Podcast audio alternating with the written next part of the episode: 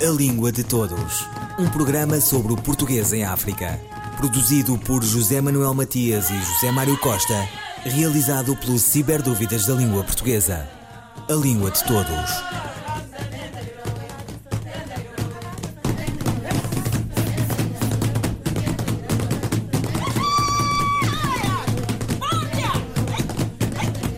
O português e o cabo-verdiano, duas línguas irmãs que se desenvolvem lado a lado nas ilhas de Cabo Verde, um país bilingue no cotidiano e monolingue no ensino.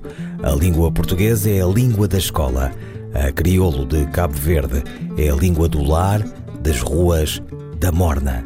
A propósito do livro Políticas Linguísticas em Português, que integra várias colaborações de especialistas, Língua de Todos conversa com Ana Josefa Cardoso, autora do texto Situação Linguística de Cabo Verde, em português e na cabo-verdiano. A situação que nós temos é uma situação que deveria ser de um, de um bilinguismo efetivo, mas que é um bilinguismo com algumas falhas, por assim dizer. Uh, nós temos duas línguas que têm estatutos diferenciados uh, e que também uh, são utilizados em situações, são utilizadas em situações diferentes. A língua portuguesa ocupa essencialmente uh, o espaço oficial da comunicação uh, e a língua cabo-verdiana, as situações do cotidiano e ultimamente tem vindo a conquistar alguns espaços que antes uh, estavam vedados de alguma forma, uh, nomeadamente a comunicação social, porque já há programas de televisão e de rádio que são integralmente em língua cabo-verdiana. Uh, vai havendo alguns artigos escritos na imprensa, escrita também em cabo-verdiano, mas ainda há um longo caminho a percorrer porque, apesar de, deste, desta evolução que nós temos estado a assistir, falta assumir a língua na íntegra. Ela ainda não é língua oficial, apesar de ser oficial na vida dos falantes cabo-verdianos, mas porque de facto a vida em Cabo Verde decorre mesmo em crioulo, como dizia Jorge Amado, mas efetivamente falta encontrar o seu lugar nas situações oficiais e formais. A escola, por exemplo, é um local onde a língua cabo-verdiana não tem o espaço que se pode considerar que deveria ter, porque é a língua materna de todos os cabo-verdianos, mas está supostamente excluída do ensino. O ensino faz-se integralmente em português? Exatamente. O ensino é feito integralmente em português. O português é, é trabalhado como língua segunda, mas não há um apoio na base da língua materna. E, portanto, o crioulo não deixa de estar presente, mas é como se fosse uma língua clandestina na escola, como se não tivesse o direito de lá estar. Porque muitas das vezes os professores têm que recorrer à língua cabo-verdiana para poderem ensinar convenientemente o português, porque a mensagem não chega. E, portanto, o, uh, o facto de não se trabalhar devidamente uh, uh, ou de se ignorar uh, uh, a educação formal da língua materna acaba por prejudicar também o desempenho do português. Nós temos mais falantes de português agora, mas uh, em termos de performance do português, temos, uh, uh, portanto, temos uma performance mais fraca, por assim dizer. Portanto, temos mais gente a falar, porque também mais gente tem acesso à educação, portanto, quase neste momento pode-se dizer que as taxas de abandono escolar são ínfimas, porque todo, todas as crianças conseguem ir à escola. E, portanto, os, pelo menos aquela escolaridade básica, os primeiros anos, todos têm acesso. E, portanto, isso também aumenta, de facto, o número de falantes ou de conhecedores da língua portuguesa, mas é um português um pouco coxo, porque o português em si acaba por desenvolver-se entre quatro paredes, que é a sala de aula, e, e quase que fica resumido a esse espaço o acesso ao português. porque no dia-a-dia as pessoas não sentem necessidade nas suas rotinas do cotidiano e de utilizar muito a língua portuguesa. E porquê que o cabo-verdiano ainda não é uma língua oficial? Pois, os políticos sabem porquê, seguramente.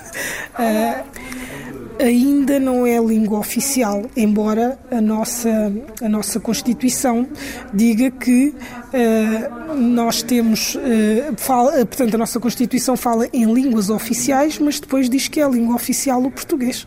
E também diz que uh, o Estado deve criar as condições para que a língua cabo-verdiana seja oficial em paridade com o português. Portanto, uh, há... Uh, abertura, portanto, constitucional, por assim dizer, para, para que isso venha a acontecer. É, portanto, essas questões são também muitas vezes, ou sobretudo, questões políticas, e os políticos, na sua maioria, não são linguistas e, portanto, os políticos não precisa, precisam ou precisariam da ajuda de quem entende da língua também para os ajudar nesta tarefa. E tem havido, eh, portanto, e também esta questão não tem sido uma prioridade, de alguma forma, para eh, os governos que têm estado eh, em Cabo Verde. Portanto, já se têm tentado, já têm sido dado passos. Nós temos, eh, portanto, temos várias iniciativas, temos, eh, nós temos uma legislação que permite introduzir o cabo-verdiano na escola, que valoriza a língua cabo-verdiana, eh, que valoriza o facto dela já poder ser utilizada em vários contextos, eh, nos serviços públicos, etcétera. Mas, de facto, falta dar este passo de oficializar. Ela é oficial na vida das pessoas, como eu disse, mas de facto no papel, falta oficializar no papel. E isso é uma decisão política. Ana Josefa Cardoso, autora do texto Situação Linguística de Cabo Verde em Português e na Cabo-Verdiano. Cabo Verde, um país, duas línguas. O que falta fazer para fixar o cabo-verdiano?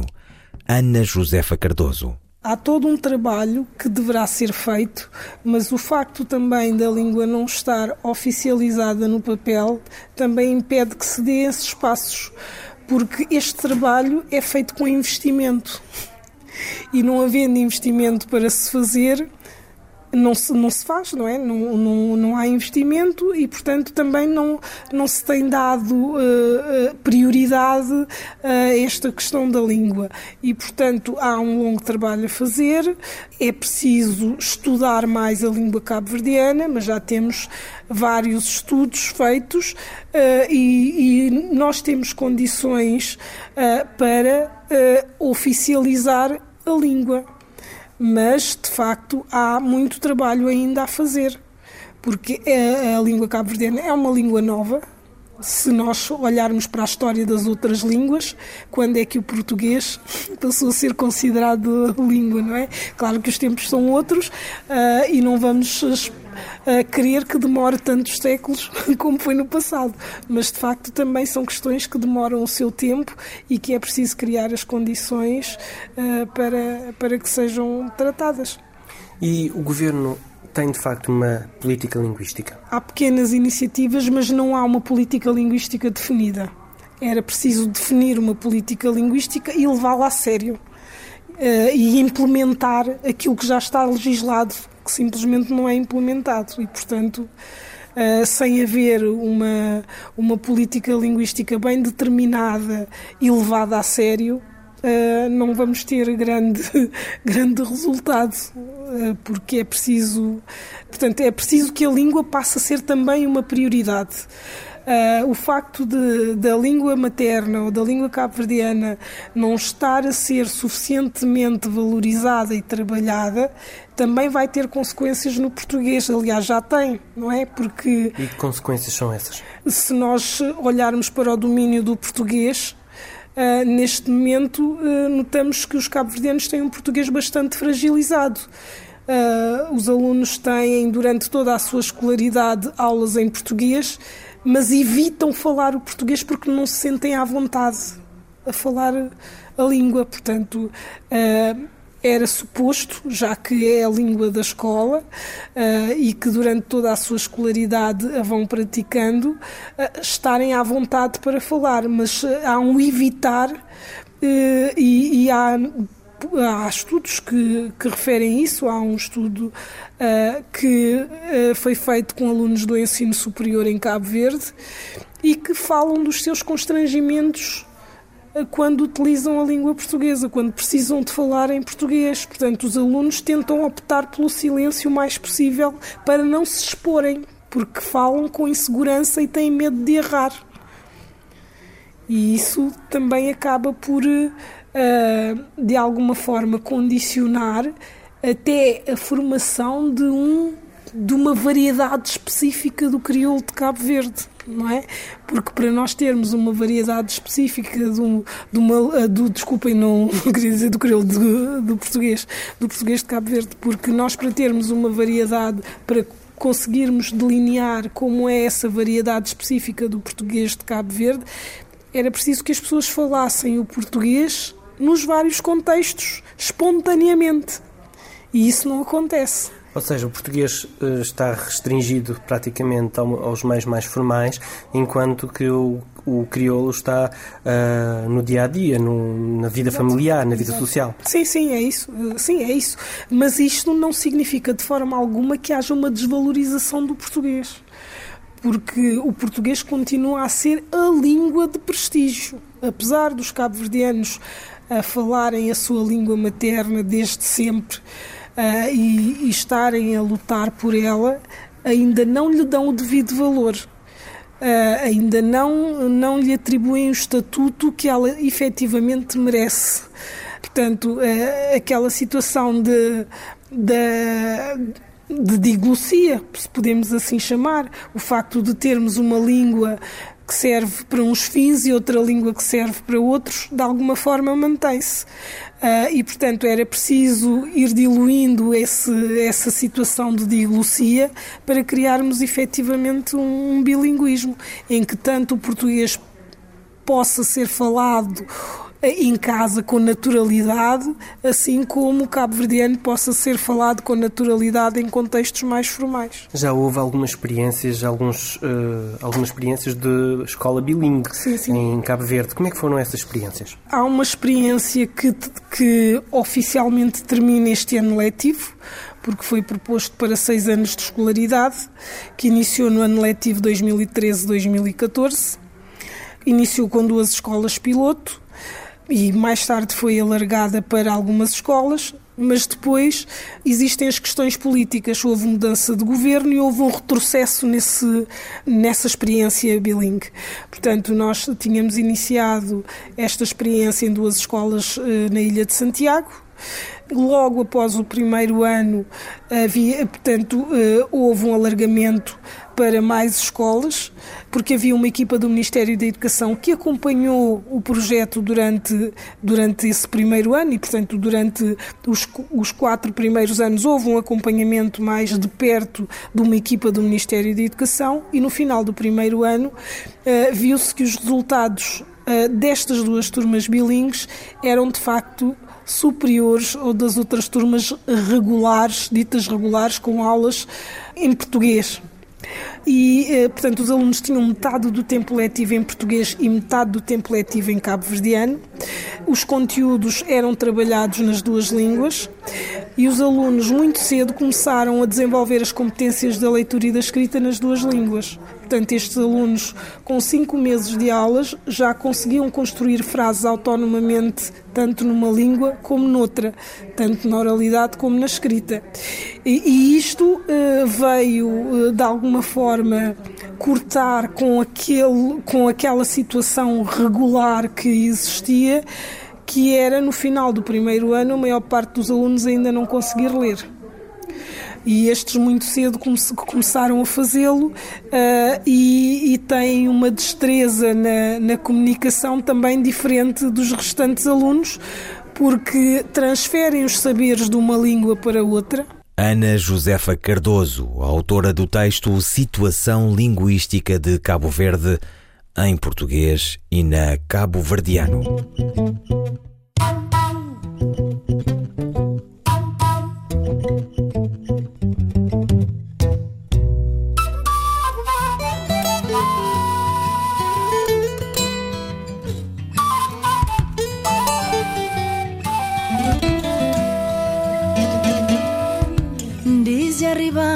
E a meninessa diz de aoi, diz de arriba, e a meninessa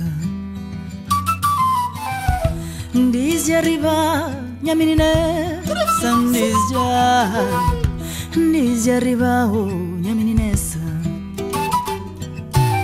Misti panho conidu, misti pan lavaru curupu, misti lembra ragazzi. Misti panho conidu, misti pan lavaru curupu, misti lembra ragazzi. Diz arriba, minha menina, sam diz já hoje, diz arriba. Diz arriba, minha meninessa, diz já. Diz arriba, minha meninessa. Me disse do garante, me disse não me minheiro filho, me disse calabus. Me disse do garante, me disse não me minheiro filho, me disse calabus. Ai. Diz arriba, minha meninessa, diz arriba, diz arriba, minha meninessa, diz arriba, minha meninessa, diz arriba, minha meninessa.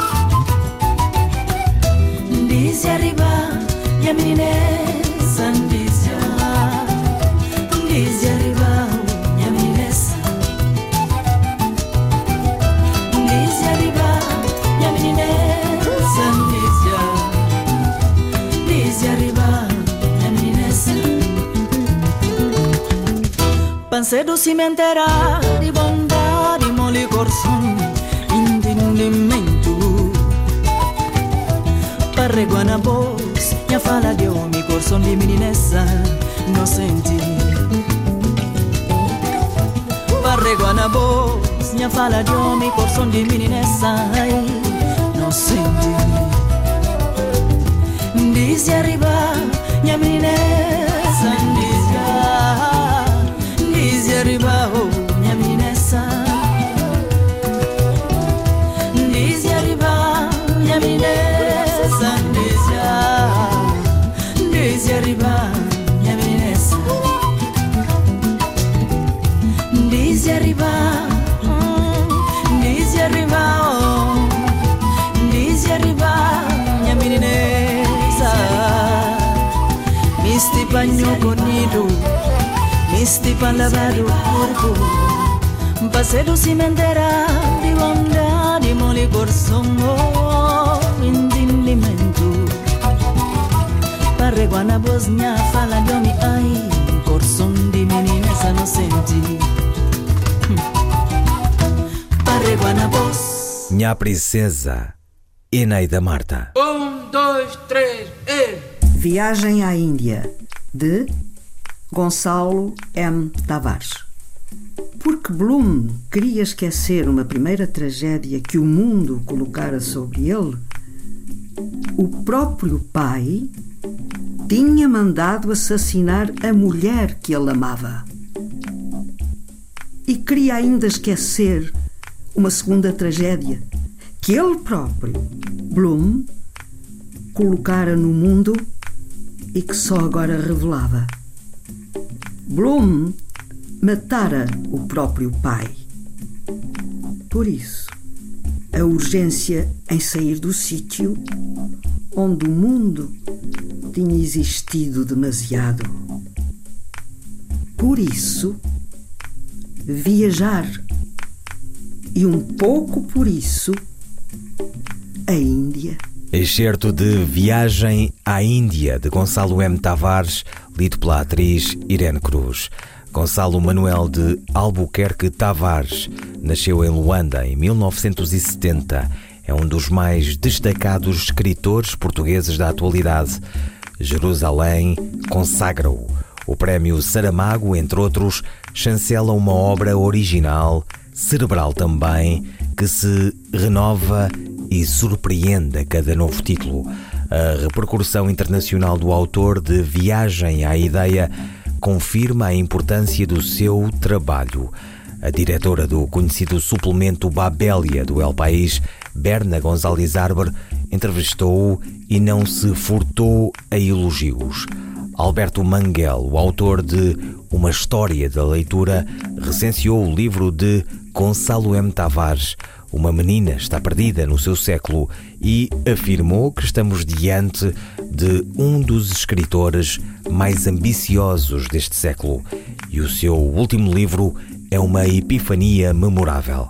Ouvirão Língua de Todos, as despedidas de José Manuel Matias, José Mário Costa, Luís Carlos Patraquim, Miguel Roque Dias e Miguel Van der Kellen. A Língua de Todos, um programa sobre o português em África. Produzido por José Manuel Matias e José Mário Costa. Realizado pelo Ciberdúvidas da Língua Portuguesa. A Língua de Todos.